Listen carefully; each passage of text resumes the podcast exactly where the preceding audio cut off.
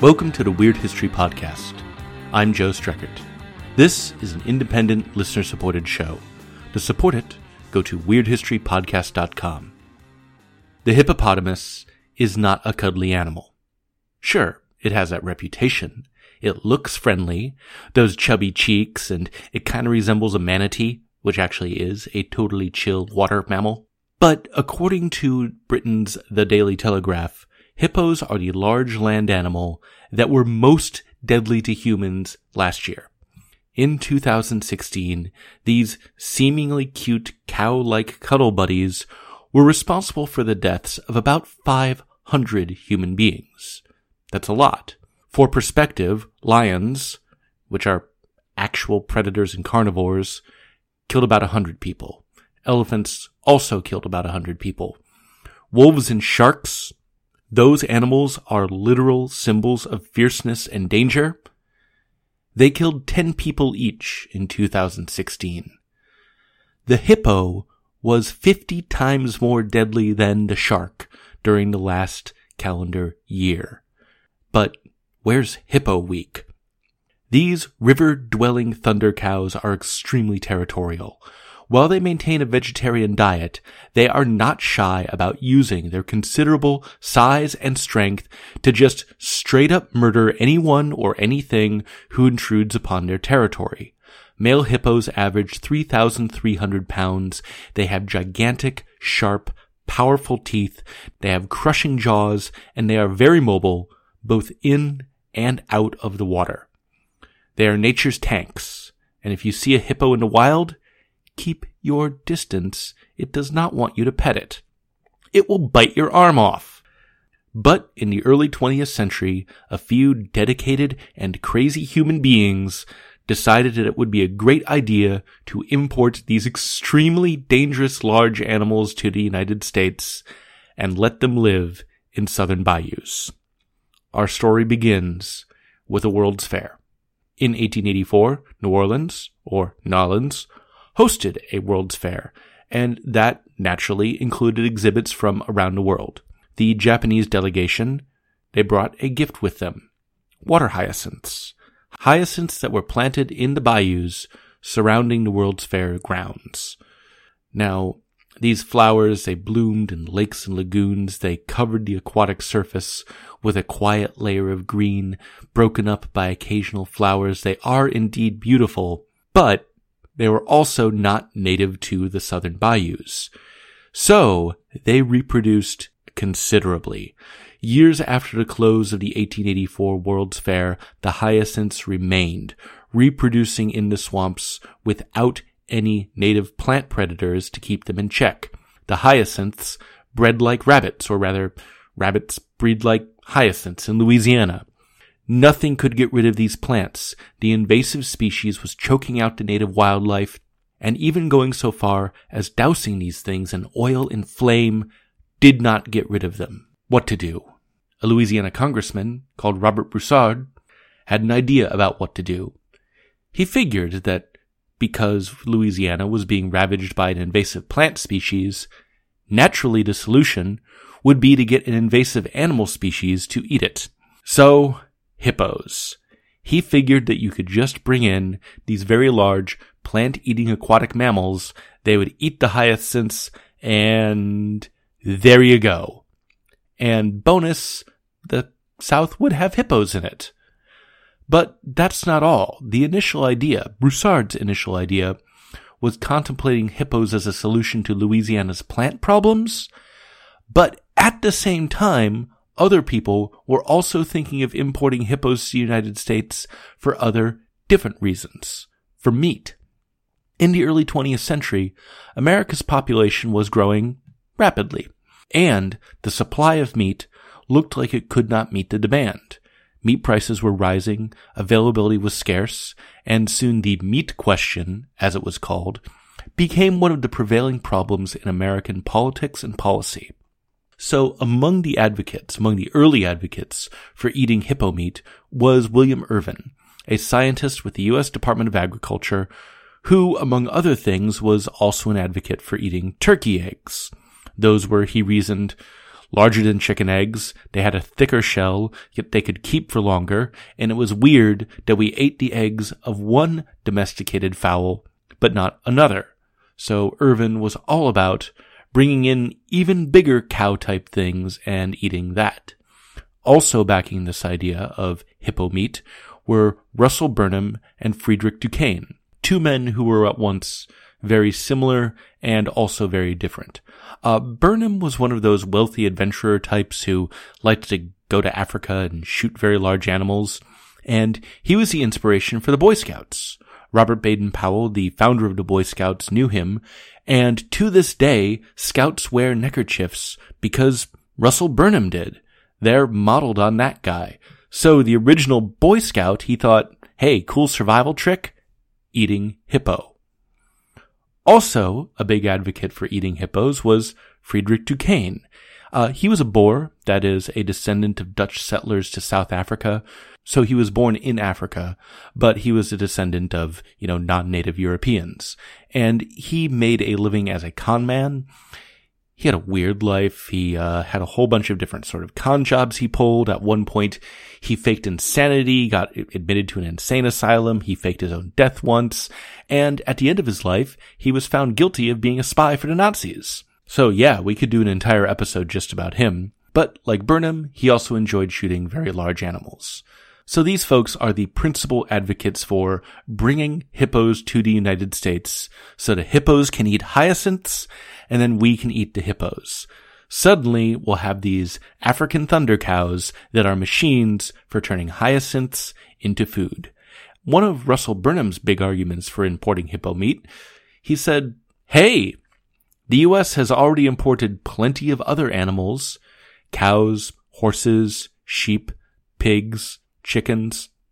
Those were all brought in from across the Atlantic. Why not one more animal? Why not hippos? And Duquesne noted that Boers ate hippos all the time. They hunted them, ate them, and he said they tasted great. Um, I was wondering what hippo tasted like when I was preparing this episode and found a description by a writer called Peter Hathaway Capstick. And he was one of those like safari white guys who also like to go to Africa and shoot things. Dudes like that are kind of a theme in this episode. He wrote a book called Death in the Long Grass about his shooting things safari experience, and of eating hippo meat, he said this, quote, It is my personal opinion that hippo meat is one of the finest of game foods. I had a safari chef who could make a better stroganoff from the thick thigh interior fillets that lie under the ribs along the spine than you could buy in New York. Just as it would be difficult to describe the taste of beef to a person who has never tried it, so it is with hippo. The taste is mild, less than lamb and more than beef, slightly more marbled than usual venison. It tastes exactly like, well, hippo, unquote. And plenty of people who live in sub-Saharan Africa eat hippos. In fact, hippo meat is popular enough in Congo that that country banned hunting the animal about 10 years ago worrying that demand for hippo meat would threaten the local population. That's all great. Hippos are native to sub-Saharan Africa. In the US, they would have been an invasive species let loose in the Louisiana bayou, and their only predator would have been us. It would have been completely on us to keep that population in check. Which is a big ask, but still, Broussard, Burnham, and Duquesne were undeterred by this little ecological detail and they formed an advocacy group for eating hippo meat called the New Food Society. In 1910, Congressman Broussard introduced House Resolution 2361 to the House of Representatives, known as the American Hippo Bill.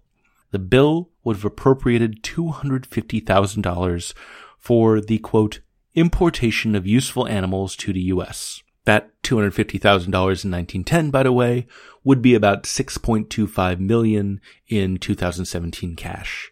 And this was not some fringe bill that just died in committee. No. This had support. This generated buzz. Former President Theodore Roosevelt was all about bringing hippos to the United States, and that's not at all surprising for some reason. And this bill got the support of the paper of record, of the New York Times. This is a New York Times editorial from April of 1910, and it's titled Lake Cow Bacon. Quote, Lake Cow bacon, made from delicious hyacinth-fed hippopotamus of Louisiana's lily-fringed streams, should soon be obtainable from the southern packing houses. Properly seeded, southern streams and marshes will grow 30 to 50 tons of hyacinth to the acre, and on 6,400,000 now useless acres in the Gulf states, 1 million tons of the most delicious of flesh foods, worth $100 million, may be grown yearly.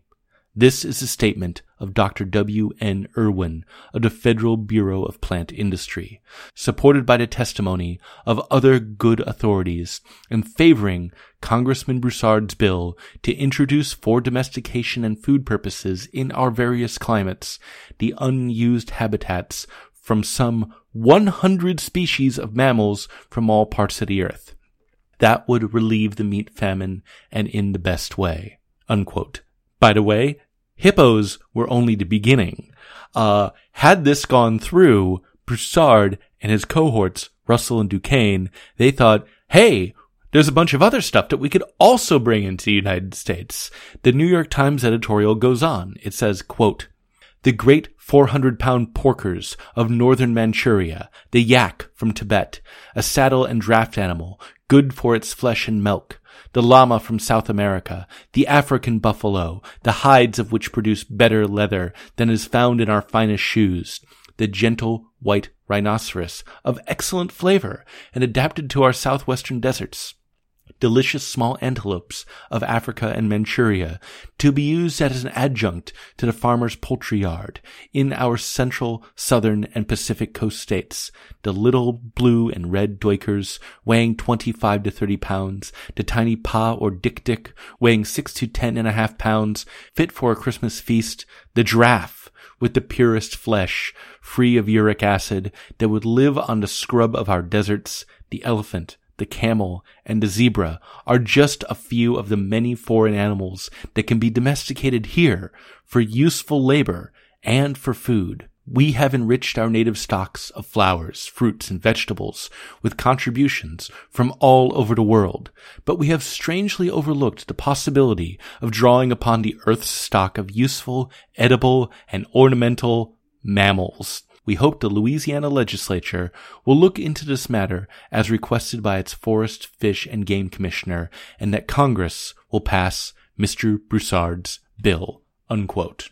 So there you go, the greatest pillar of American journalism saying, sure, why not? Bring hippos to Louisiana. What could possibly go wrong? Uh, in the end, though, it was not to be. The American Hippo Bill failed by a single vote in the House of Representatives, and the animal importation envisioned by the New Food Society and the New York Times never happened. Efforts to bring hippos to the U.S. continued even after the bill failed, but eventually the cause faded away. As for the hyacinths, Louisiana still has plenty of them, and they have to cull them with herbicide today. That invasive species from 1884 that kind of kicked off this whole thing, it's still with us.